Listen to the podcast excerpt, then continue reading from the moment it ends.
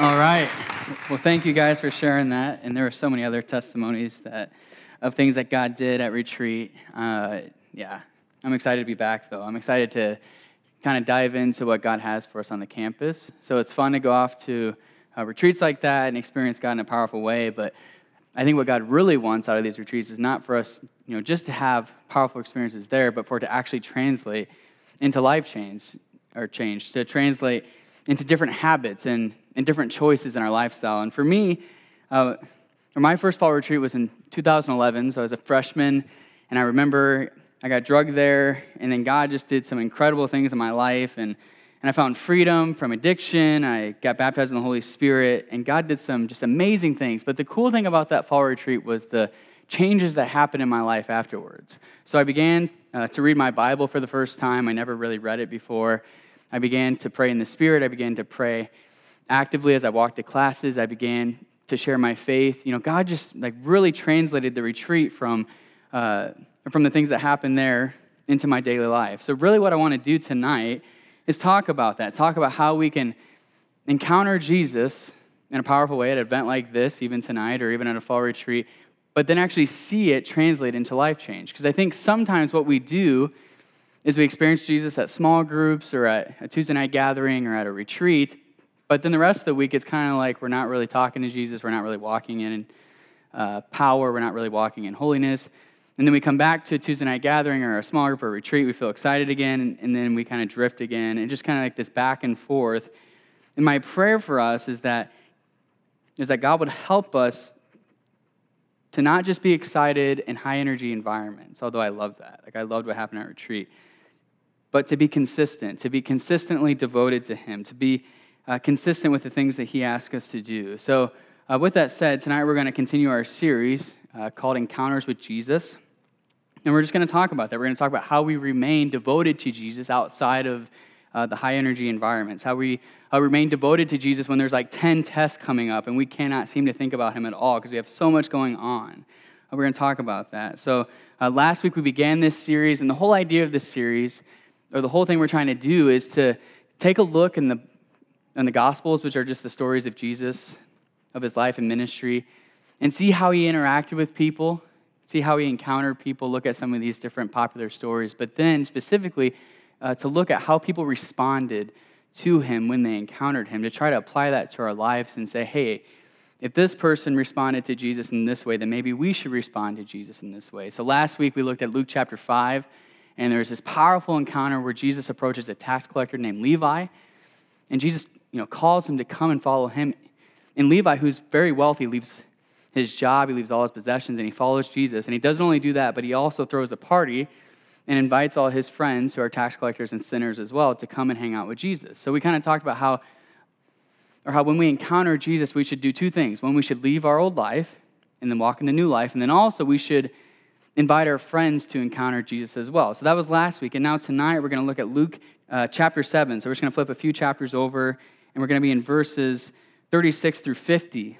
And this is a story of a woman who was profoundly impacted by Jesus. We actually don't see her first interaction with Jesus, we don't know what happened, but in this passage, she comes to Jesus and she pours it all out on his feet. Uh, she just like lays it all out there and we're going to look at this to see how when we encounter Jesus, it doesn't just stop at the initial encounter, right? It doesn't just stop with, you know, God healing us like he powerfully did through Ali and Betsy, but it translates into devotion. It translates into a lifelong commitment to follow Jesus daily. So we're going to look at that.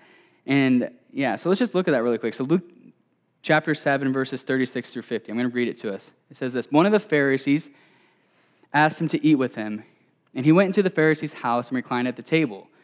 And behold, a woman of the city who was a sinner, when she learned that Jesus was reclining at the table in the Pharisee's house, brought an alabaster flask of ointment, and standing behind him at his feet and weeping, she began to wet his feet with her tears and wiped them with the hair of her head and kissed his feet and anointed them with ointment. And now, when the Pharisees who had invited him saw this, he said to himself, If this man were a prophet, he would have, or he would have known who this was and what sort of woman this is who's touching him, for she's a sinner. And Jesus answering him said, Simon, I have something to say to you. And he answered, Say it, teacher. Verse 41 says, A certain, a certain money lender had two debtors, and one owed 500 denarii, and the other owed 50. And when they could not pay, he canceled the debt of both. And now, which of them will love him more? And Simon answered, The one, I suppose, for whom he canceled the larger debt. And he said to him, You have judged rightly. Then turning towards the woman, he said to Simon, Do you see this woman? I entered your house. You gave me no water for my feet, but she has wet my feet with her tears, and she's wiped them with her hair. And you gave me no kiss, but from the time I came in, she's not ceased to kiss my feet. You did not anoint my head with oil, but she has anointed my feet with ointment. Therefore, I tell you, her sins, which are many, are forgiven, for she loved much. But he who is forgiven little loves little. And he said to her, or he said to her, Your sins are forgiven. Then those who were at the table or table with him began to say among themselves, Who is this who even forgives sins? And he said to the woman, Your faith has saved you. Go in peace. All right, so the main idea tonight is this. I know that's a long passage, but I think it was important. So the main idea is this an encounter with Jesus causes something to happen, it causes us to be fiercely devoted to him. And I use that word on purpose, fiercely, because it really is this fierce, passionate commitment to Jesus. All right, so that's the main idea tonight. We're going to talk about that for a few minutes. But before we do that, I want to pray. Spirit of God, we ask you to be here tonight. Spirit, we ask you to speak to us. I pray that truly an encounter would happen tonight with you. Spirit, I just ask you to, or to speak uh, directly to each heart in this room. God, I pray that you would reveal uh, some, there's some areas of sin perhaps, or, or maybe uh, reveal some fears in our hearts. And I pray that you would fill that space with healing and forgiveness, and that you would do something truly supernatural tonight in each heart. So, God, we love you and we thank you. In Jesus' name, amen. All right. So, verses 36 through 38, again, it talks about how this Pharisee's having a party, and then a woman comes in and says, A woman of the city. And she and she learned that Jesus was in the house, so she brings this alabaster flask of ointment, okay? And she stands behind Jesus at his feet. She weeps. She uh, wets his feet with her tears. Like, this is like kind of nasty, honestly. She's, you know, wiping uh, them with the hair of her head and she's kissing his feet, and those feet are stinky, okay? So you don't understand, but feet back then were stinky because you didn't have nice shoes and socks like we have, right? You walk around with sandals and you didn't wash your feet very often, okay? So she's kissing his feet, she's anointing them with ointment. So this tells us something, all right? So this is the first point tonight. When you encounter the real Jesus, okay? So so when you encounter this Jesus who's like a lion, right? He's the lion of Judah, this Jesus who's fiercely loving and he's also just. When you encounter this powerful Jesus, something happens. This is what happens. Oh, and when you encounter him, you want to stay close to him. You can't fathom encountering him and then just saying, okay, bye, Jesus. I'll see you next year at Fall Retreat. No, instead, you encounter him and you say, I want to come back for more. I'm not going to settle for just a little bit of Jesus. I want some more of that Jesus because he's good.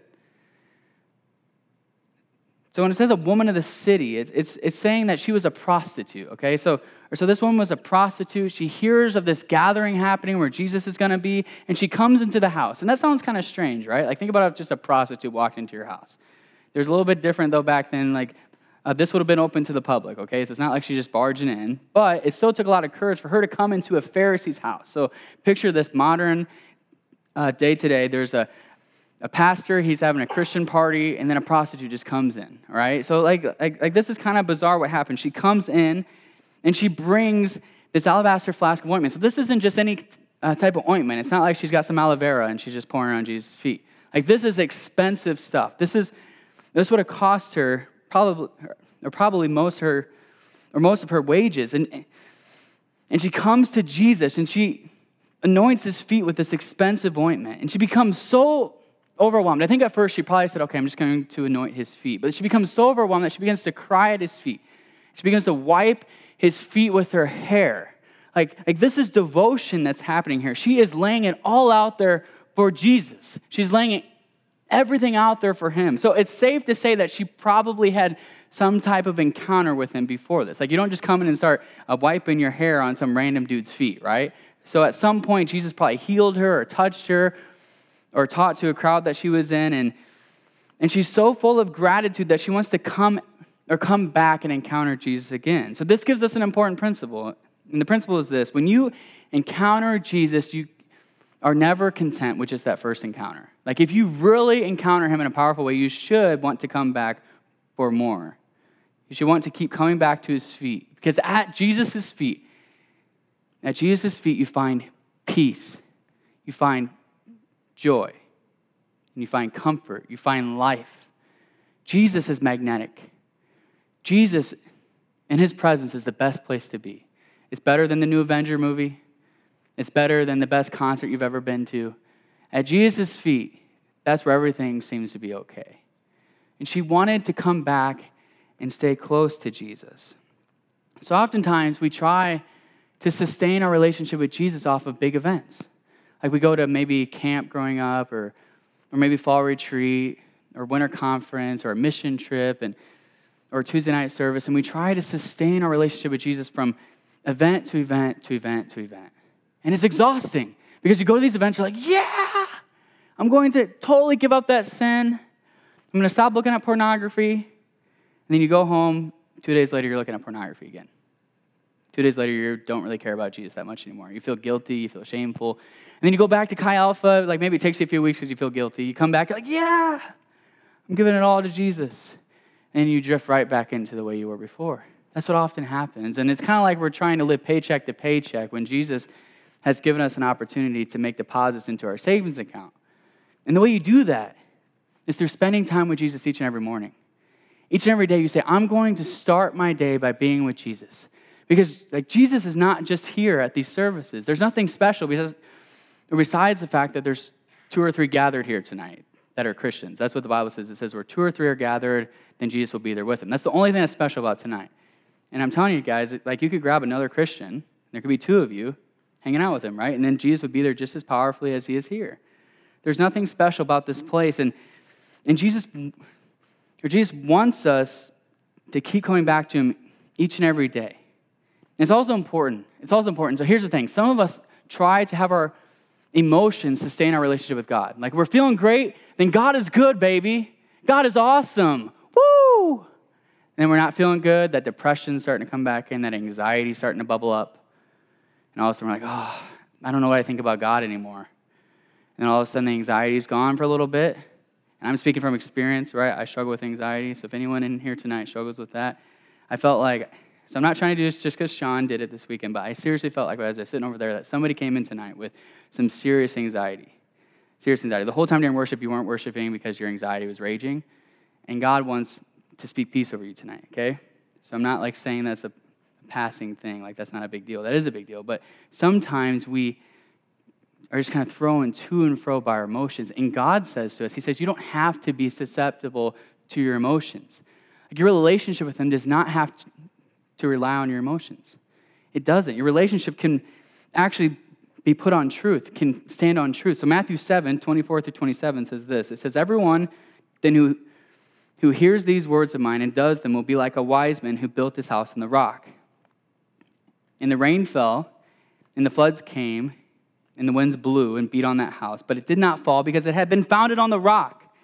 And everyone who hears these words of mine and does or does not do them will be like a foolish man who's built his house on the sand, and the rain fell, and the floods came, and the winds blew and beat against the house, and it fell, and great was the fall of it.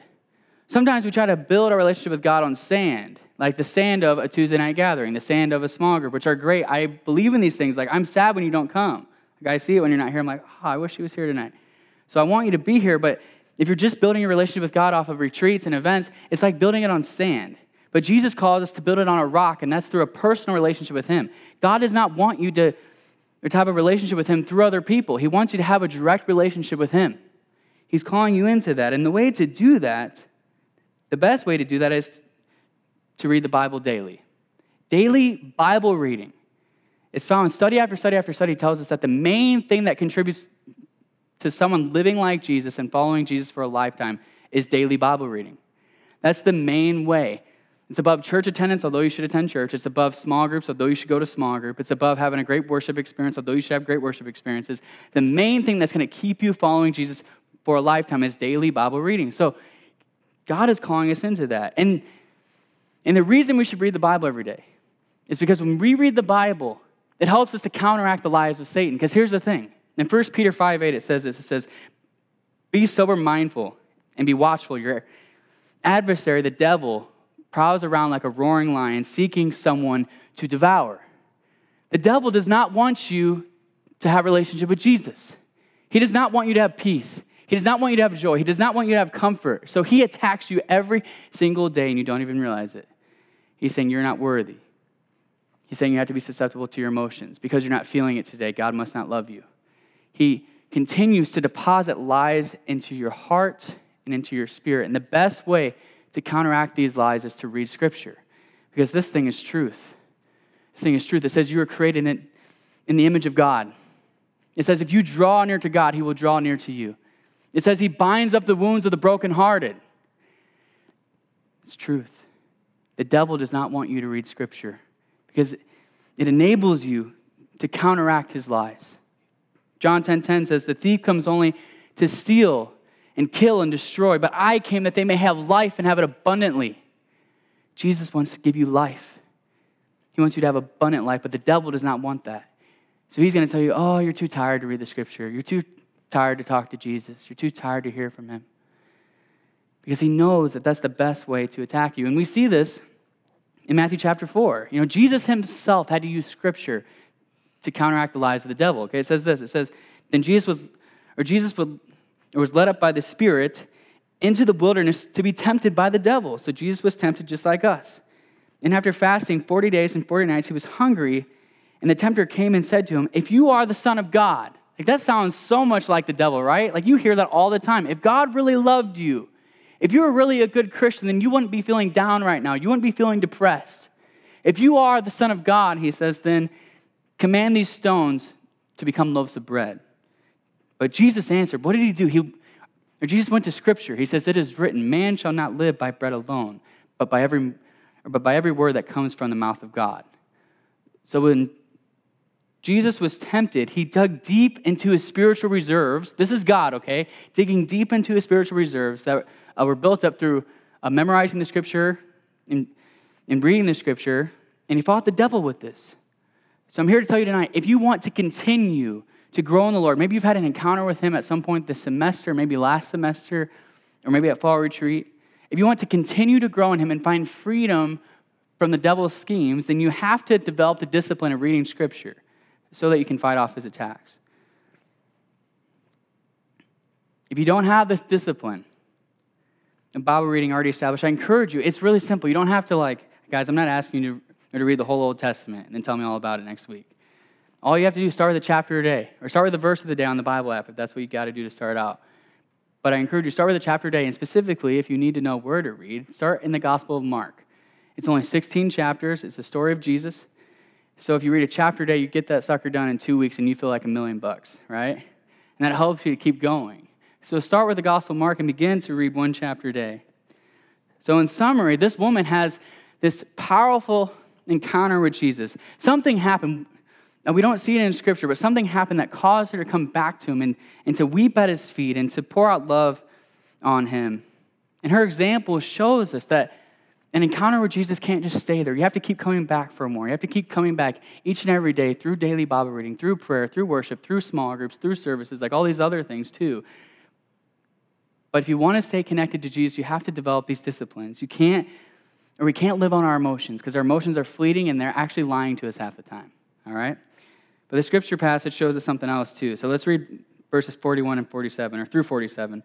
So he, he tells a story about two debtors. Okay, so one owes 500 denarii and the other owes 50. And they're both forgiven. And he says, Who's going to, uh, or who's going to love him more? And Simon answers, The one, I suppose, for whom he canceled the larger debt, obviously. And he turns towards the woman. He says, Do you see this woman?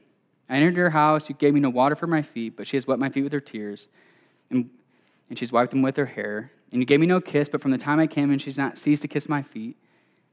And he goes on and on. And he says, Therefore I tell you, her sins, which are many, are forgiven, for she loved much, but he who is forgiven loves little.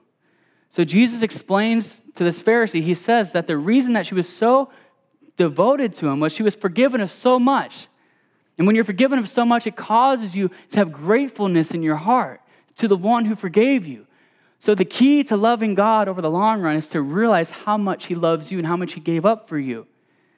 So we don't try to earn God's love, but instead we experience His love. We have a download of His love, and then, we and then we respond to that love. So this is my last point of the night. If we want to stay devoted to Jesus, we must be continually moved by the things He's done for us or by what He has done for us. So it's really interesting. If you look at the story and you pay attention, there's, there's such a stark contrast between Simon and the woman. So uh, Simon's the one who invites Jesus over, right?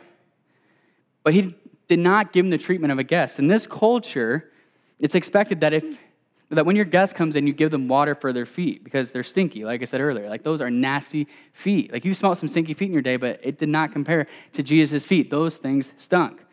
But he did not give Jesus the water. On the other hand, the woman comes in and she weeps at his feet. She intends to wash his feet, but she ends up actually washing them with her tears. And then, as the host, Simon was also expected to, or to give him a kiss. Like, that's why we kiss here, guys. I'm kidding, we don't kiss. Sometimes we do. But uh, if we're really close. But you're expected to give a kiss of welcome. I'm just playing. Calm down. So he did not give Jesus this gift. But on the other hand, the woman doesn't just kiss Jesus on the cheek, she kisses his feet. And finally, as the host, Simon I was supposed to anoint Jesus' head with oil, but he doesn't do that. But the woman comes in and anoints uh, Jesus' feet with the most expensive perfume. So Jesus contrasts these two because he wants to show the difference between someone who realizes all that they've been forgiven of and someone who doesn't. Simon felt like he had earned God's love. He felt like he was pretty dang good, and he had earned God's acceptance and love through living an upright and religious life. He did not realize the sin. He did, or did not realize all that God had done for him, so he didn't have gratitude in his heart. He was prideful. On the other hand, this woman who knew she deserved nothing from Jesus and yet received extravagant forgiveness and acceptance, this caused her to respond by laying it all down at Jesus' feet. There's such a difference between the two. So tonight I want to ask you a question Do you feel like you're Simon or the woman? Do you love Jesus so much that every morning you want to lay at his feet and cry out to him? Or are you too concerned with the things that you're doing? Are you too concerned with your agenda? Do you feel like you're a pretty good person? Like you kind of earned some of his love? Like you're a pretty good Christian? So when you consider that, and guys, sometimes I'm Simon, right? Like actually, that's kind of my story. I've, I've told my story a few times, but uh, for me growing up, like I thought I was like Simon, like I am the bee's knees. Like I'm awesome when it comes to my religion. Like I was way more Christian than my friends. I played drums on the worship team when I was 10. Like come on, that's a record, but I sucked. Let's be honest. But anyways, I played drums on the worship team. I was in a youth group. I was really involved in all these things, and I really didn't understand that God had to forgive me of anything. Like I thought I'm pretty dang good.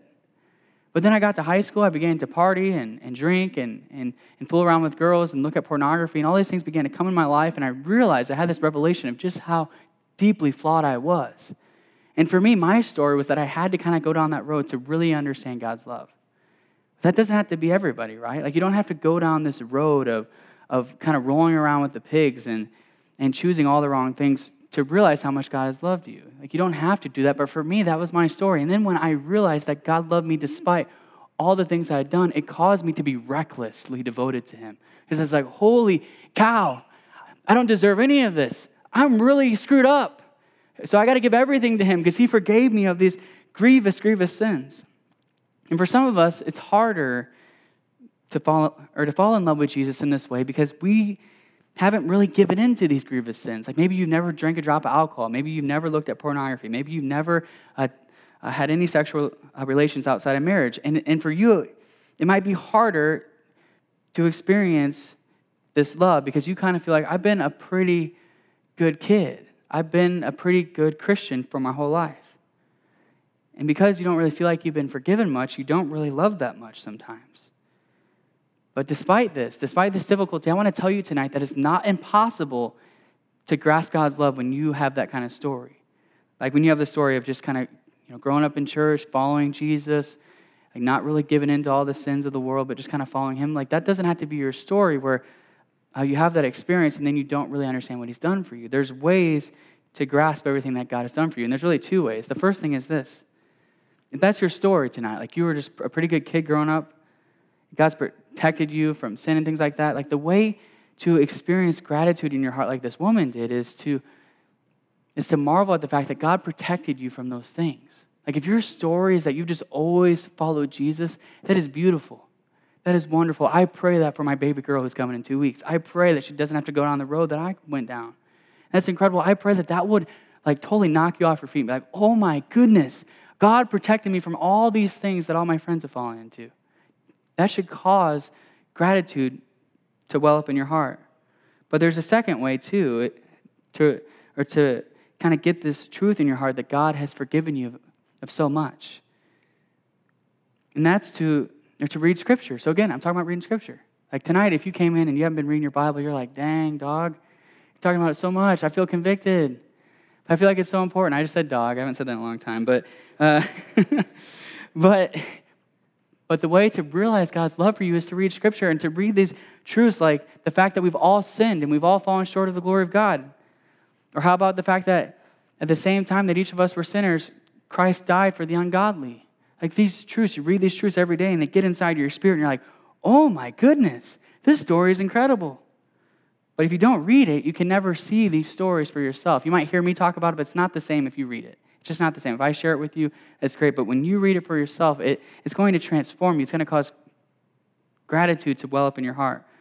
So I came up with the, uh, this little cycle right here. I'm going to put it up on the screen. If, so I drew those arrows, as you can see. I did this at like 4 o'clock, so have mercy on me, all right? So, so Jesus wants us to get into this cycle where we become devoted to Him for a lifetime. And there's a couple different ways you can enter the cycle, okay? So the first way is like you understand that, that God has, has done so much for you. You experience His forgiveness, like you didn't grow up in church maybe, and, and you've been living life your own way, and then God shows up and tells you how loved you are and how forgiven you are. That causes gratitude to well up in your heart. So then you begin to read the Bible daily, and you begin to keep seeing that in Scripture, and then it cause you to keep understanding how much God loves you, and then it causes you to be filled with gratitude, so on and so forth, okay? So for some of us who didn't grow up in church or had a, a bad past, like, like the main way we enter is through first understanding God's forgiveness and love, okay? But, or, but for others of us, if you grew up in church, if you don't really feel like you've done a whole lot, like you haven't really sinned grievously, like another way to enter into this devotion cycle is to start with a daily time with God. So maybe you're not feeling the gratitude. Like maybe you're not like, wow, I've been forgiven so much. Like maybe you hear my story and you're like, dang, like that's not my story. Like I didn't do any of that. Like I've been living pretty good. Start by reading the scripture. If you grew up in church and you don't read the scripture, first of all, I want to talk to your pastor and say, why didn't you tell them to read the scripture? Maybe he did, but you just didn't listen to him. But you should read it because this is what transforms you. So you spend that daily time with God, and then you see these truths that I talked about, that like Jesus died for us, all these things, and it causes gratitude to be filled in your heart. And you keep reading the Bible, you keep spending time with Him. And it's just a cycle. So, guys, I go through a cycle all the time. Like sometimes I kind of forget what God saved me from. And I'm reading my Bible, I'm being faithful, I'm spending time with Him. I may be feeling dry, but then He shows me something in Scripture. He shows me how much He forgave me. It causes gratitude to well up in my heart. And then I keep spending time with Him. I'm, I'm reminded again of how much He forgave me. It's just this cycle. And if you can get into the cycle, if you can get into the cycle, then you're going to be devoted to God for a lifetime. But here's the thing a lot of us want to just do the first two parts. We don't want to do the daily time with God, if we're honest. But if you want to go the distance, if you want to be 60 or 60 years old and still following Jesus, then you have to get this daily discipline. You have to begin to read your Bible, and not just reading your Bible, uh, but also praying and worshiping, and also coming to Chi Alpha, going to small groups, like all these different things. You need to get these disciplines in your life. And when you do this, it's going to cause you to be recklessly devoted to God. So, the main idea tonight, again, is this an encounter with Jesus causes us to be fiercely devoted to Him. So the worship team can come up. So I think every one of us is somewhere in this devotion cycle. Um, like, go back to the picture. So, so some of us are like over there, like we're not in the cycle actually, we're, but we're on the page, right? some of us are maybe like like you're being faithful, you're reading the Bible, and, and you're struggling with really having love in your heart towards God. And we're all somewhere on there. And I just kind of want to speak to different people tonight. I prayed before I asked the Holy Spirit, I said, Holy Spirit, can you help me to see who's going to be here tonight? And this is what he gave me. So let's see what happens. All right. So I think some of us came in here tonight and you're not in the cycle at all. Okay. So you're like off there. Like you're hanging out, you're looking in there, like, I don't know how these people like love Jesus that much. And you don't even know if you trust Jesus as your Savior. You've never prayed a prayer to accept Him into your life, or maybe you have, but it didn't really change anything. And I want to give you, encourage you tonight to give Jesus a chance. Give him an opportunity to reveal himself to you. So I'm going to tell the story of Jesus again. I've done it every single week so far. And now you see why I do it every week. If the cycle's still up there, I'm pointing back there. But because I want you to understand how much he loves you. Like, even, like, every week I share this because even those of you who have heard me say, like, some of you have heard me share the gospel like a hundred times because you've been here for a while. And I share it every week because it should never get old, okay? So I'm going to share it again. 2,000 years ago, starting back then, we're going to go all the way through church history. No, I'm kidding. 2,000 years ago, Jesus, he walked the earth. He walked the streets of Jerusalem. You can go there now and see places that Jesus, the historical figure, this real person, walked the earth. And he, this guy lived the human life. He, he got dirt on his feet so much so that they had to wash him when he came into places. Like he was a real person with stinky feet. Like this was Jesus, all right? He lived in real space and time, but here's the reality He was also God. Like if you notice in this scripture passage, Simon doesn't say anything, Jesus reads his thoughts. and says, I know this is what you're thinking. So at the same time that he's man, he's God. And before he came to earth, he was in heaven with God the Father and God the Holy Spirit, experiencing profound intimacy with God. Like he was in this incredible thing called the Trinity, which we still don't understand, let's be honest. But he's experiencing this profound community and intimacy. And then he sees that a man has fallen short of the glory of God, right? And God's like, all right, Jesus, you're up. It's your turn. Sends him down into earth. He's born, he lives the human life. He lives perfectly. He goes into the wilderness and fasts for 40 days and 40 nights and is tempted by the devil, but he never sins once. Like I've been in those wilderness seasons, like where like the devil is tempting me, and most of the time I'm like, okay, devil. Like I'm just being honest. Like you've been there, right? Where the devil's just attacking you and you just give into it. But Jesus said, no. He said, Man does not live by bread alone. So he lives this perfect life, and then he's rewarded by being put up on a cross, right? And, and don't just let that be spoken to you. Don't let that just kind of come in and bounce off your chest. Like the Son of God, He's been for all of eternity. He's been here since the very beginning. He goes up on a cross and has nails, these rusty nails, put into his hands for us. He pays the sinner's death or dead on a cross. He goes into the grave, and then he rises from the dead three days later. He declares death, sin, hell, and the grave defeated. And this isn't just like something we say. Like, like seriously, there's no explanation for it. Like historians cannot wrap their head around what happened to Jesus of Nazareth because he wasn't in the tomb, and a bunch of people reported of seeing him. 500 people at once said they saw Jesus in the flesh. So God gets up from the grave and then walks around earth again. And for the last 2,000 years, the church has been advancing in the midst of persecution and opposition. Like, you know how the church is opposed today in America. Let's be honest. It's opposed. It's not persecuted, I wouldn't say that, but it's opposed. And, and the church continues to push forward, and, and people begin uh, to walk a new life. Every single day, someone puts their faith in Jesus, and they're completely transformed. God gives people prophetic words for other people, like He gave Al or gave Sean for Allie, and says, Allie, I saw you when you were five years old or whenever, or whenever it happened, I saw you when you hurt your back as a little girl, and I want to heal you tonight. Like he continues to impact people's lives for 2,000 years. And God's calling us to get caught up in that, to get caught up in this story of, of being impacted by Him, of encountering Him, and then being devoted to Him. So, not just encountering Him, being excited about it, but then actually living our lives in submission and devotion to Jesus so we can change the world. That's what he's calling us into. So I pray tonight that it like, like as I talked about, you know, being devoted to Jesus and experiencing his love, I pray that if you never experienced that, that tonight that you would, perhaps for the first time. And there's others of us tonight, and you're a Christian, you've begun to dip your toe into this devotion cycle, you've experienced Jesus, you've experienced his forgiveness, and you're beginning to fall in love with him. However, if you want to sustain your relationship with him, you have to start being disciplined. You have to be disciplined. There's no other way about it. You cannot live from emotion to emotion. It just won't work. Guys, I'm going to be honest with you. There's quite a few students that I baptize in water that don't follow Jesus anymore. Like nothing keeps me up at night more than that. Like when I say, John, like you've been, or by profession of your faith in Jesus Christ as your Lord and Savior, I now baptize you in the name of the Father and of the Son and of the Holy Spirit. And I baptize them. They come about. They say, I'm going to walk a new life. And then six months later, they're not following Jesus. There's nothing more that rips my heart apart. I do not want that to be your story. But it will be if you don't develop these disciplines. It will be if you don't have your own relationship with Jesus. It cannot be funneled through me. It cannot be funneled through your small group leader. You have to have your own relationship with Jesus. So tonight, if you experience this forgiveness, if you've experienced this gratitude, I pray that you would get into the daily Bible time with God so that this can continue for your whole life.